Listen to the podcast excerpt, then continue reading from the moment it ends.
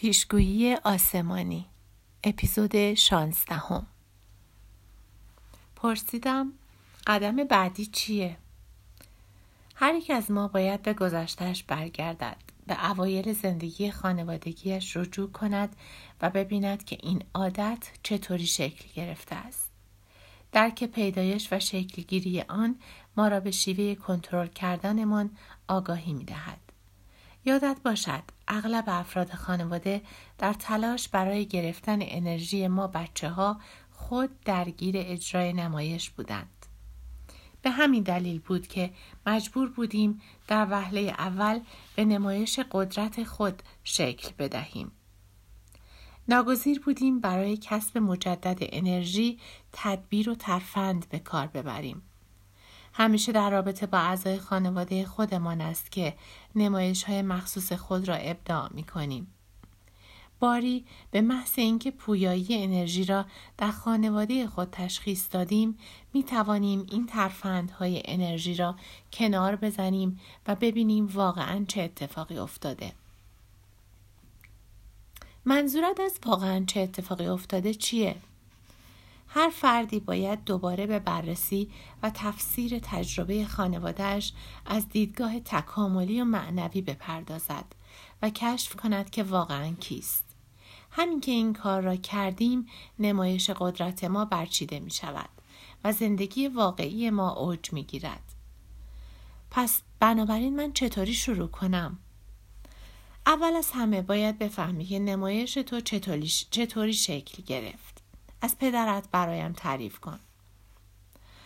مرد خوبی است. عاشق خوشی و تفریح است و آدم با ارزه و قابلی است. اما در اینجا دچار تردید شدم. نمی‌خواستم نسبت به پدرم ناسپاس باشم. سانچز پرسید اما چی؟ گفتم خب همیشه ایراد می گرفت. هیچ نمی توانستم کاری را با دل درست انجام بدهم. پرسید چجوری از ایراد می گرفت؟ تصویری جوان نیرومند از پدرم در ذهنم ظاهر شد. هی سوال پیچم می کرد. اون وقت در جوابهایی که می‌دادم ایرادی پیدا می کرد. در مورد انرژی چه اتفاقی افتاد؟ به گمانم احساس خستگی و فرسودگی می کردم. لذا سعی می کردم هیچی بهش نگویم. منظورت این است که احساس ابهام و فاصله می کردی. سعی می کردی طوری با او حرف بزنی که نظرش را جلب کنی اما اینقدر هم دستت را رو نکنی و بهانه دستش ندهی که ازت ایراد بگیرد. او بازپرس بود و تو با گوشگیری و دوری کردنت از دستش در می رفتی؟ آره به گمانم اما بازپرس یعنی چی؟ بازپرس نوع دیگری از نمایش است. آدمهایی که این وسیله را برای به دست آوردن انرژی به کار می‌برند با پرسجو کردن و تعاطوی زندگی فردی دیگر را درآوردن با این هدف خاص که عیب و ایرادی در آن بیابند در واقع نمایشی به راه میاندازند. همین که این کار را کردند آن وقت از این جنبه از زندگی فرد دیگر ایراد می‌گیرند. اگر این ترفندشان بگیرد آن وقت پای شخص مورد انتقاد به نمایش کشیده می شود. ناگهان به هرچه حال و حوش بازپرس میگذرد حضور ذهن پیدا می کند و به رفتار و کردار بازپرس توجه نشان می دهد تا آنجا که کار خطایی ازش سر نزند که نظر بازپرس را جلب کند. این ملاحظه و تمکین روانی به بازپرس انرژی مطلوبش را می دهد. فکر کن تا حالا چند بار حول و چین آدمی گشته ای. وقتی پایت به این نمایش کشیده شد دلت نمی‌خواهد که طوری نقشت را بازی کنی که آن شخص ازت ایراد نگیرد او تو را از مسیرت منحرف می کند و انرژیت را خالی می کند برای اینکه تو از دریچه فکر او درباره خودت داوری می کنی. این احساس دقیقا به خاطرم آمد و کسی که در ذهنم زنده شد جنسن بود. پرسیدم پس به این ترتیب پدر من هم بازپرس بود. اینطور به نظر می رسد برای لحظه در فکر نمایش مادرم فرو رفتم. اگر پدرم بازپرس بود پس مادرم چی بود؟ سانچز پرسید که به چی فکر می کنم گفتم داشتم به نمایش قدرت مادرم فکر می کردم. چند نوع نمایش وجود دارد؟ سانچز گفت اجازه بده درباره طبقه بندی هایی که در کتاب خطی آمده توضیح بدهم. هر کس دستن در کار به دست آوردن انرژی است. چه خشونت آمیز یعنی جلب توجه مردم به زور چه انفعالی یعنی برانگیختن حس دلسوزی یا کنجکاوی آدمها برای جلب توجه آنها مثلا اگر کسی تو را تهدید کند چه لفظی چه جسمی آن وقت مجبوری از ترس که مبادا اتفاق بدی بیفتد به او توجه کنی و به این ترتیب به او انرژی بدهی فردی که تهدیدت می کند تو را به خشنترین نوع نمایش می کشاند. چیزی که کشف و شهود ششم آن را ارعاب کننده می نامد.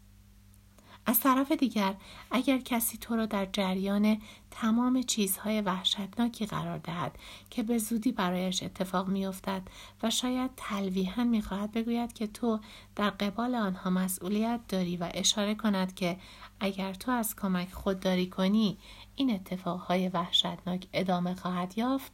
آن وقت این شخص به انفعالی ترین وضع در پی قدرت و سلطگری است. و کتاب خطی آن را نمایش آدم ضعیف نما لقب داده است. درباره همین یک لحظه ای فکر کن. تا حالا دوروبرت کسی نبوده که وقتی در کنار و جوار او هستی وادارت کند که احساس گناه بکنی هر چند دلیلی وجود ندارد که چنین احساسی به دست بدهد چرا؟ خب دلیلش این است که تو وارد دنیای نمایش آدم ضعیف نما شده ای.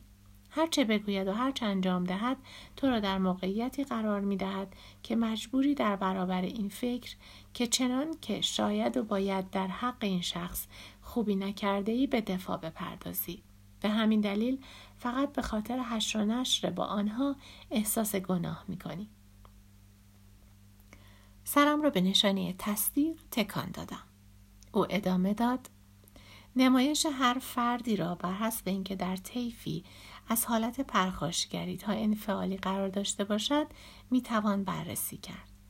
اگر فردی در پرخاشگریش ایار و هوشیار باشد در تو ایراد پیدا کند و برای به دست آوردن انرژیت آهسته آهسته به دنیایت نق بزند آن وقت چنان که در مورد پدرت دیدیم این شخص تبدیل به بازپرس می شود. حالتی که از ضعیف نمایی کمتر انفعالی تر است. همان حالت نمایش دیرجوشی و گوشگیری توست. لذا ترتیب نمایش ها از این قرار است. ارعاب کننده، بازپرس، گوشگیر و ضعیف نما. حالا متوجه شدی؟ به گمانم آره. از نظر تو هر کس در میان این شیوه ها گرفتار یکی می شود. آره؟ درست است. بعضی ها در شرایط مختلف گرفتار بیش از یکی می شوند. اما اغلب ما یک نمایش قدرت غالب داریم که می خواهیم تکرارش کنیم. بسته به اینکه کدام یک از آنها در خانواده دوران کودکی ما نفوذ داشته باشد. ناگهان چیزی در ذهنم جرقه زد. مادرم هم درست همان کارهای پدرم را با من می کرد. به سانچز نگاه کردم. مادرم می‌دانم اون چه او چه جنسی داشت. او بازپرس هم بود.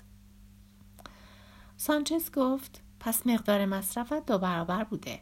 جای تعجب نیست که اینقدر سرد و نجوشی. اما اقلا آنها ارعابت نمی کردند. اقلا ترس جانت را نداشتی اگر چنان وضعی پیش می آمد چی می شد؟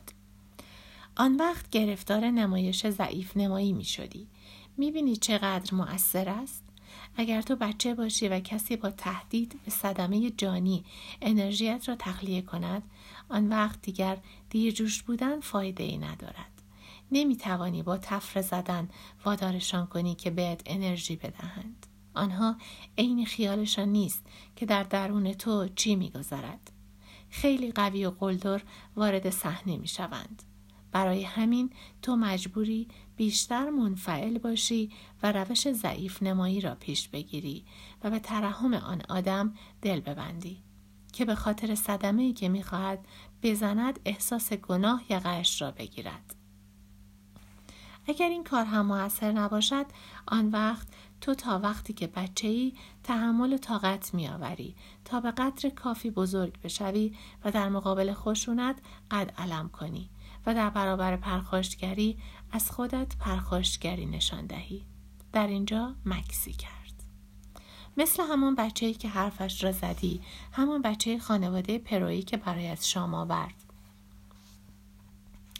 آدم اگر لازم باشد دست به هر کاری می‌زند که انرژی جلب توجه را از خانوادهش کسب کند و از آن به بعد این ترفند تبدیل به شیوه رایج او در سلطگری برای گرفتن انرژی از هر کسی می شود. نمایشی که پیوسته تکرار می کند.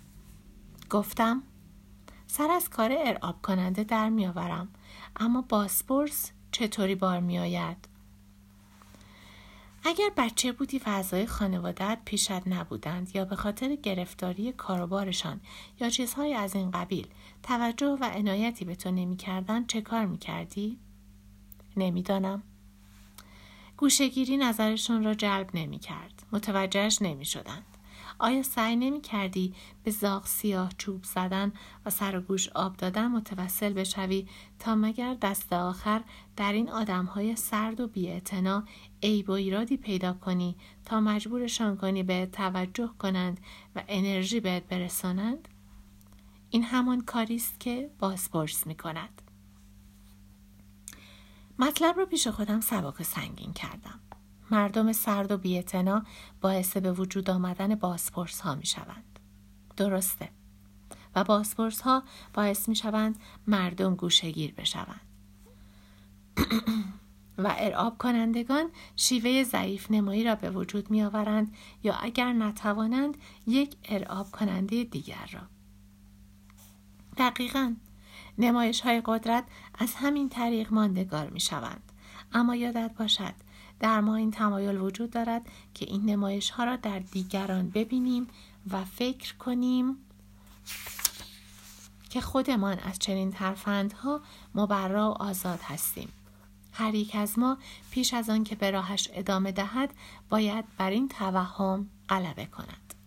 کما بیش همه, همه, ما همه ما مایلیم که دست کم گهگاهی مشغول و درگیر نمایشی باشیم و ناگزیر باید گامی به عقب برداریم و مدتهای مدید در خودمان دقیق شویم تا آن را کشف کنیم. لحظه ساکت ماندم.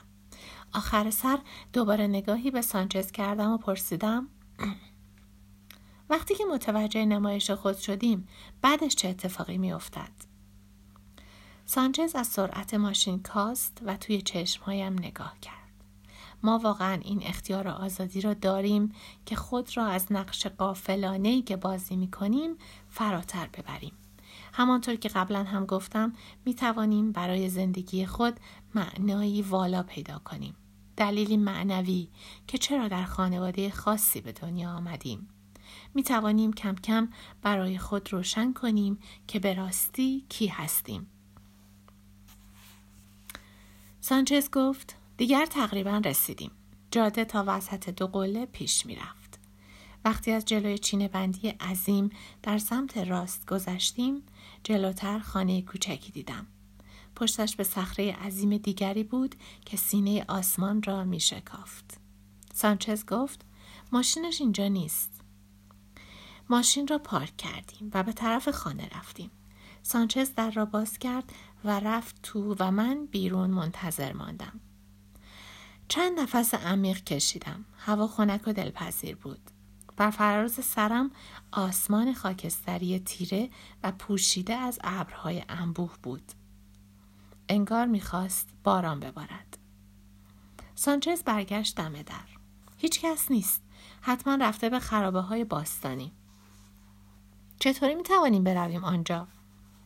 ناگهان به نظر خسته و وارفته آمد. سویچ ماشین را داد دست من و گفت خرابه ها جلوتر حدود نیم مایل با اینجا فاصله دارند. جاده را ادامه بدهی آن یکی پشته را هم رد کنی آن پایین خرابه ها را می‌بینی. ماشین را بردار و برو. من می‌خواهم اینجا بمانم و کمی توی خودم باشم. گفتم بسیار خوب. من می‌روم و رفتم و سوار ماشین شدم. به دره کوچکی رسیدم و پس از آن به پشته بعدی که چشمانداز را در معرض دید قرار می‌داد. دیدن منظره مرا دل سرد نکرد. وقتی به بالای پشته رسیدم شکوه کامل ویرانه های ماچوپیچو را دیدم. قلعه کامل با سنگ های عظیم و به دقت تراشیده با خروارها وزن که در بالای کوه روی یکدیگر چیده شده بودند. حتی در روشنایی مات ابری زیبایی بنا چشم را خیره می کرد. ماشین را نگه داشتم و مدت ده پانزده دقیقه تجدید قوا کردم. چند دست مردم در میان ویرانه ها در حرکت بودند.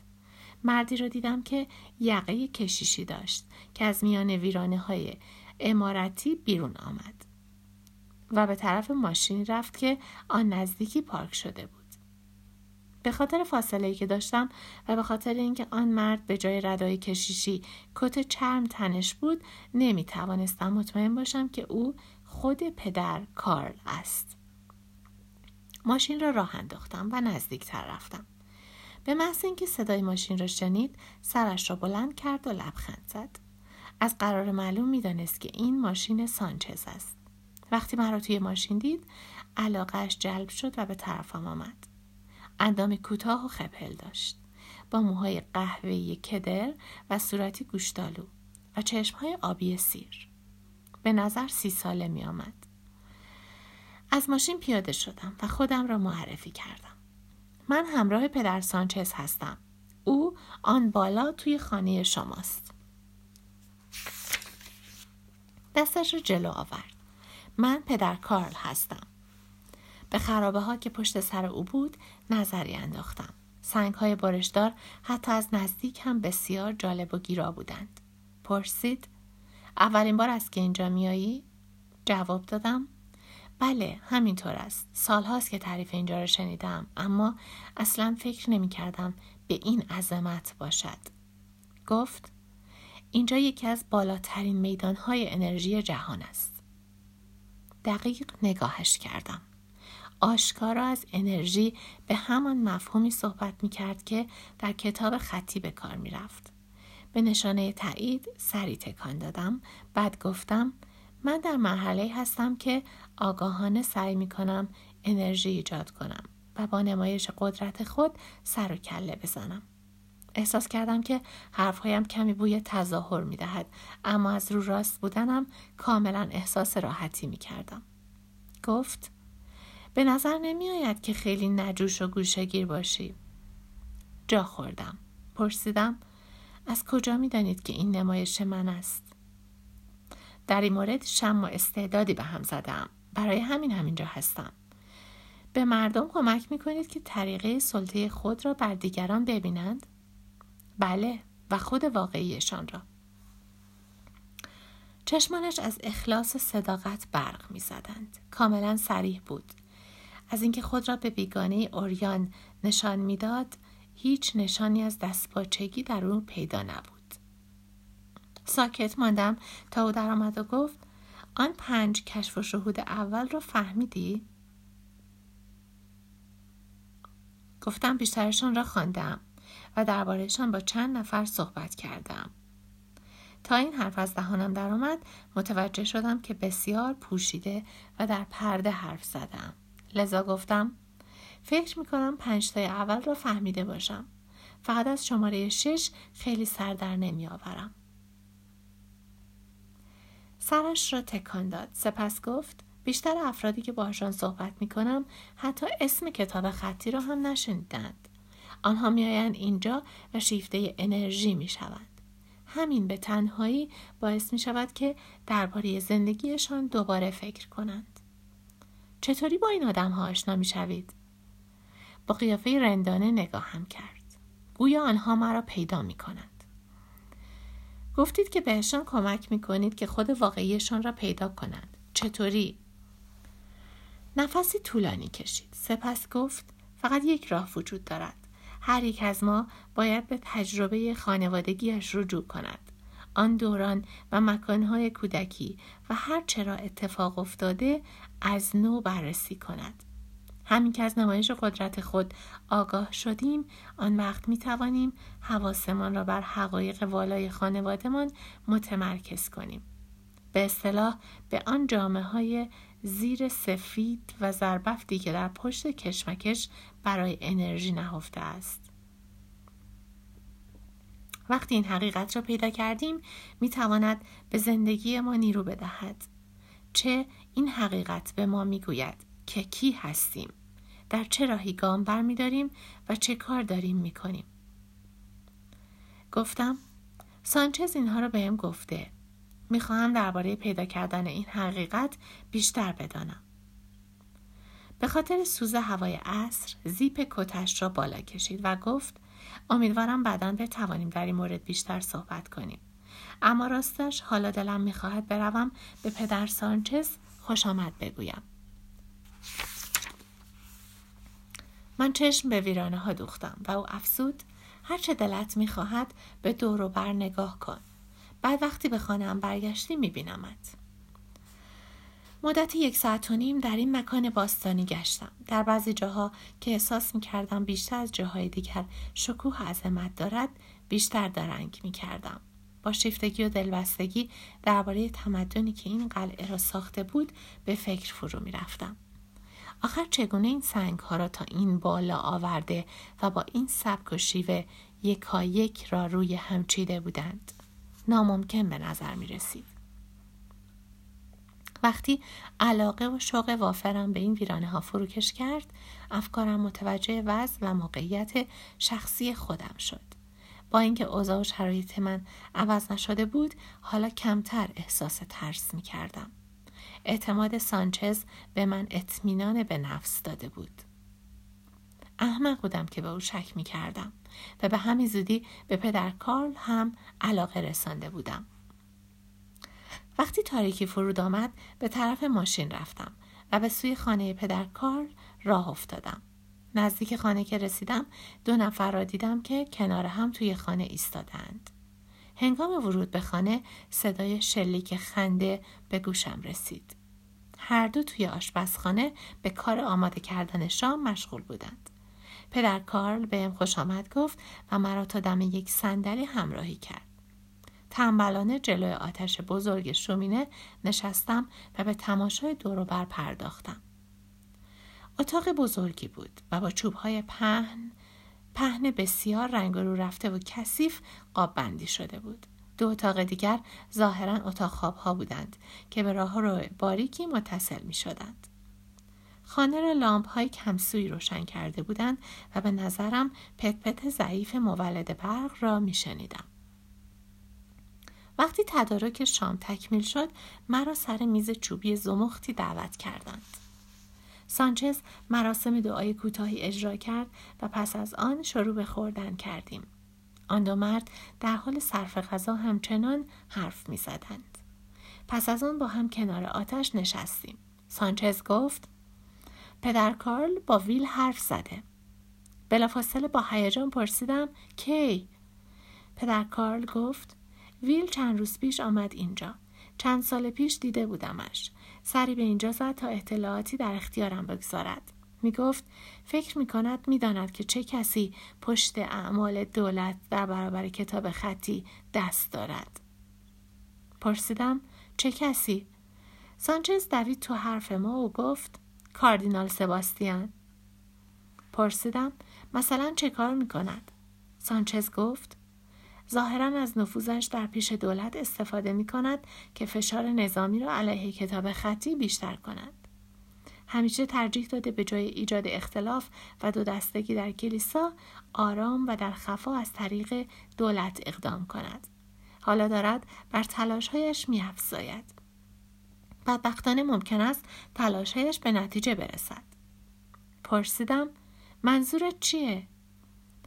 جز چند کشیش شورای شمالی و چند نفر دیگر نظیر جولیا ویل انگار دیگر کسی هیچ نسخه ای از آن را در اختیار ندارد. پرسیدم خب پس دانشمندان ویسینته چی؟ هر دو لحظه خاموش ماندند. آن وقت پدر کارل گفت ویل به من گفت که دولت در آنجا را بسته. همه دانشمندها را دستگیر و نوشته های تحقیقیشان را هم توقیف کرده است. پرسیدم آیا جامعه دانشمندان در برابر سکوت می کنند؟ سانچز گفت از دستشان چه کاری ساخته است وانگهی آن تحقیق به هر حال از نظر اغلب دانشمندها پذیرفته نبود از قرار معلوم دولت این فکر را شایع کرده که این آدمها قانون را نقض می کردند. باورم نمی شود که دولت با این کارش بتواند بی هیچ تاوانی خود را از محلکه بیرون بکشد. پدر کارل گفت از قرار معلوم تا حالا که موفق بوده چند جا تلفن کردم تا مسئله را حلاجی کنم و همه همین ماجرا را تعریف می کردند. با اینکه دولت سعی می کند سر صدای این قضیه در نیاید اما دارد کار مبارزه و سرکوب آن آن را تشدید می کند. رو به هر دو پرسیدم شما فکر می کنید چی پیش می آید؟ پدر کارل شانههایش را بالا انداخت و پدر سانچز گفت نمی‌دانم بستگی به این دارد که ویل چی پیدا بکند پرسیدم چرا چنین به نظر می رسید که به پیدا کردن بخش گم شده کتاب خطی یعنی کشف و شهود نهم خیلی نزدیک شده باشد. شاید وقتی موفق شود به قدر کافی علاقه برای مداخله جهانی در اینجا پیدا خواهد شد. از پدر کار پرسیدم نگفت که می‌خواهد کجا برود؟ دقیقا خودش هم نمی‌دانست. اما می‌گفت که بهش الهام شده که به منطقه شمالی نزدیک گواتمالا برود. الهام؟ بله. وقتی برایت مسلم شد که کی هستی و به خواندن کشف و شهود هفتم ادامه دادی آن وقت معنی مکاشفه و الهام را هم می‌فهمی. به هر دوشان نگاه کردم. چقدر آرامششان باور نکردنی بود پرسیدم چطوری می توانید اینقدر آرامش خود را حفظ کنید اگر ریختن اینجا و همهمان را دستگیر کردن چه کار می کنید صبورانه به من نگاه کردند. آن وقت پدر سانچز شروع به صحبت کرد. آرامش را با بیاعتنایی اشتباه نکن. ظاهر آرام ما نمونه و معیاری است از اینکه چه ارتباط درستی با انرژی برقرار کرده ایم. ما به ارتباط خود بدون توجه به شرایط و اوضاع و احوال ادامه می دهیم. زیرا این بهترین کاری است که از دستمان برمیآید. متوجه این موضوع هستی که مگر نه؟ گفتم بله البته به گمانم برای ادامه ارتباط خودم مشکل داشته باشم هر دو لبخند زدند پدر کارل پرسید وقتی برایت روشن شد کی هستی دیگر ادامه ارتباط آسانتر می شود پدر سانجز بلند شد و گفت شستن ظرف ها هم با من و رفت به طرف آشپزخانه. نگاهی به پدر کارل انداختم و گفتم خب برای اینکه برایم روشن شود کی هستم باید از کجا شروع کنم؟ جواب داد پدر سانچز می‌گوید که تو دیگر نمایش های قدرت پدر و مادرت را می‌فهمی.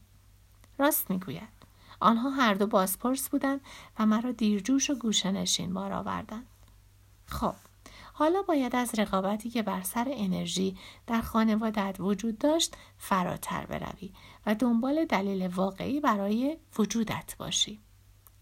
گیج و گنگ نگاهش کردم. روند پیدا کردن هویت معنوی واقعی وادارت می کند که به سراسر زندگیت مثل یک داستان بلند نگاه کنی و بکوشی که معنی والاتری برایش پیدا کنی و با این ها شروع کنی. چرا من در این خانواده به خصوص به دنیا آمدم؟ چه هدفی در این کار ممکن است وجود داشته باشد؟ گفتم نمی‌دانم. پدرت باسپورس بود. دیگر چی بود؟ منظورت این است که به چی عقیده داشت؟ بله. لحظه ای به فکر فرو رفتم. سپس گفتم پدرم اصولا اعتقاد داشت که باید از زندگی لذت برد. باید با صداقت و درستی زندگی کرد اما بیشترین اصاره آن را کشید. میدانی باید از زندگی لبریز و سرشار شد. چنین فرصتی برایش وجود داشت؟ تا حدی اما به گونه مبهم همیشه به نظر می آید درست وقتی که فکر می کند نزدیک است که بیشترین لذت زندگی نصیب شود دچار بد اقبالی شده. پدر کارل چشمهایش را تنگتر کرد و به فکر فرو رفت. عقیده دارد که زندگی برای تفریح و لذت است اما کاملا از آن بهرهمند نشده؟ بله. تا حالا فکر کردی که چرا؟ نه واقعا. همیشه پیش خودم فکر می‌کردم که بد بیار است. شاید هنوز راهش را پیدا نکرده. شاید. راجب مادرت چی فکر می‌کنی؟ عمرش را به شما داده. می توانی بفهمی که زندگیش به چی بند بود؟ بله. زندگیش کلیسایش بود. پیرو و طرفدار اصول مسیحیت بود. از چه راهی؟ به خدمت به خلق و اطاعت از شریعت الهی ایمان داشت. از شریعت واقعا اطاعت می‌کرد؟ دقیقا. دست کم تا آنجایی که کلیسا بهش تعلیم داده بود. می توانست پدرت را قانع بکند که همان فرایز را انجام دهد؟ خندم گرفت. راستش نه. مادرم ازش می‌خواست که هر هفته به کلیسا برود و در کارهای جمعی شرکت کند. اما همانطور که گفتم او روحی آزادتر از این حرفها داشت که زیر بار قاعده و قانون برود. پس جای تو کجا بود؟ نگاهش کردم. هیچ وقت فکرش رو نکردم. آیا هر دوشان وفاداری و اطاعت تو رو نمی‌خواستند؟ برای همین نبود که از تو بازجویی می‌کردند تا مطمئن شوند تو از ارزش های دیگری جانبداری نمی کنی؟ هر دوشان نمی‌خواستند تو فکر کنی که راه آنها بهترین راه هاست؟ چرا درست حد زدید؟ چه واکنشی از خودت نشان می‌دادی؟ گمان کنم فقط سعی می‌کردم که از جبهه گرفتن اجتناب کنم.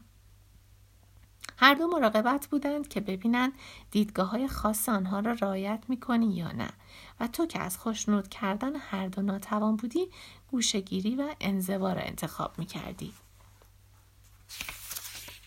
گفتم من که اینطور می‌فهمم. پرسید برای مادرت چه اتفاقی افتاد؟ به بیماری پارکینسون مبتلا شد و پس از اینکه مدتهای مدید از این بیماری رنج می برد فوت کرد. آیا به اعتقاداتش همچنان پایبند بود؟ گفتم کاملا به تمامی آن. به این ترتیب او چه معنا و مفهومی برایت به یادگار گذاشت؟ چی؟ تو در جستجوی معنایی هستی که زندگی او برایت داشت. دلیل اینکه چرا از او متولد شدی؟ قرار بود چه چیزهایی از او یاد بگیری؟ هر انسانی چه خودش بداند و چه نداند با زندگی خود نشان می دهد که به نظر او انسانی دیگر چگونه باید زندگی کند. باید در تلاش کشف این مسئله باشی که او به تو چی یاد داد و در عین حال چطور می‌شد کاری کرد که بهتر زندگی کند. هر چیزی را که می توانستی در مادرت تغییر بدهی بخشی از آن چیزی است که تو خودت داری رویش کار می کنی. چرا فقط بخشی؟ برای اینکه بخش دیگرش مربوط می شد به اینکه چطور می توانستی زندگی پدرت را بهبود ببخشی. هنوز هم سردرگم بودم. او دستش را بر شانم گذاشت. ما فقط آفریده جسمانی پدر و مادر ما نیستیم. بلکه مخلوق معنوی آنها هم هستیم. تو از این دو نفر متولد شدی و زندگی آنها تأثیری قطعی و برگشت ناپذیر در هویت تو داشته است. برای کشف خود واقعیت باید قبول کنی که تو واقعیت را در موقعیتی میان واقعیات آنها شروع کردی.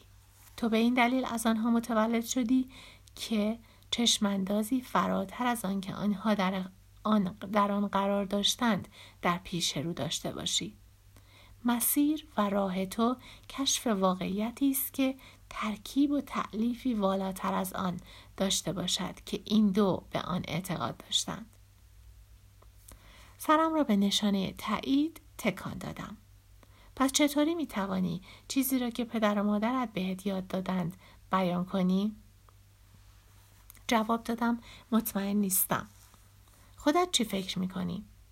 پدرم فکر می‌کرد زندگی یعنی افسودن بر طول عمر لذت بردن از هویتی که کسب کرده و سعی می‌کرد این هدف را دنبال کند مادرم به ایثار و از خودگذشتگی و صرف وقت برای خدمت به دیگران و فراموش کردن خودش اعتقاد داشت. فکر می‌کرد این چیزی است که کتاب مقدس دستور داده است. اما خود تو در این مورد چی فکر می‌کنی؟ راستش نمی‌دانم. چه دیدگاهی را برای خودت در پیش می‌گیری؟ دیدگاه مادرت یا دیدگاه پدرت را؟ هیچ کدام را. منظورم این است که زندگی به این سادگی ها هم نیست. خندید و گفت داری مرموز می‌شوی. فکر می کنم که نمی‌دانم. اما اگر مجبور شدی یکی را انتخاب کنی چی؟ دو دل ماندم. سعی کردم با صداقت فکر کنم. آن وقت یک دفعه جواب به ذهنم آمد. گفتم حرف هر دوشان هم درست بود هم غلط. چشمهایش برق زد. یعنی چطوری؟ دقیقا مطمئن نیستم. اما به نظرم یک زندگی درست باید شامل هر دو دیدگاه باشد.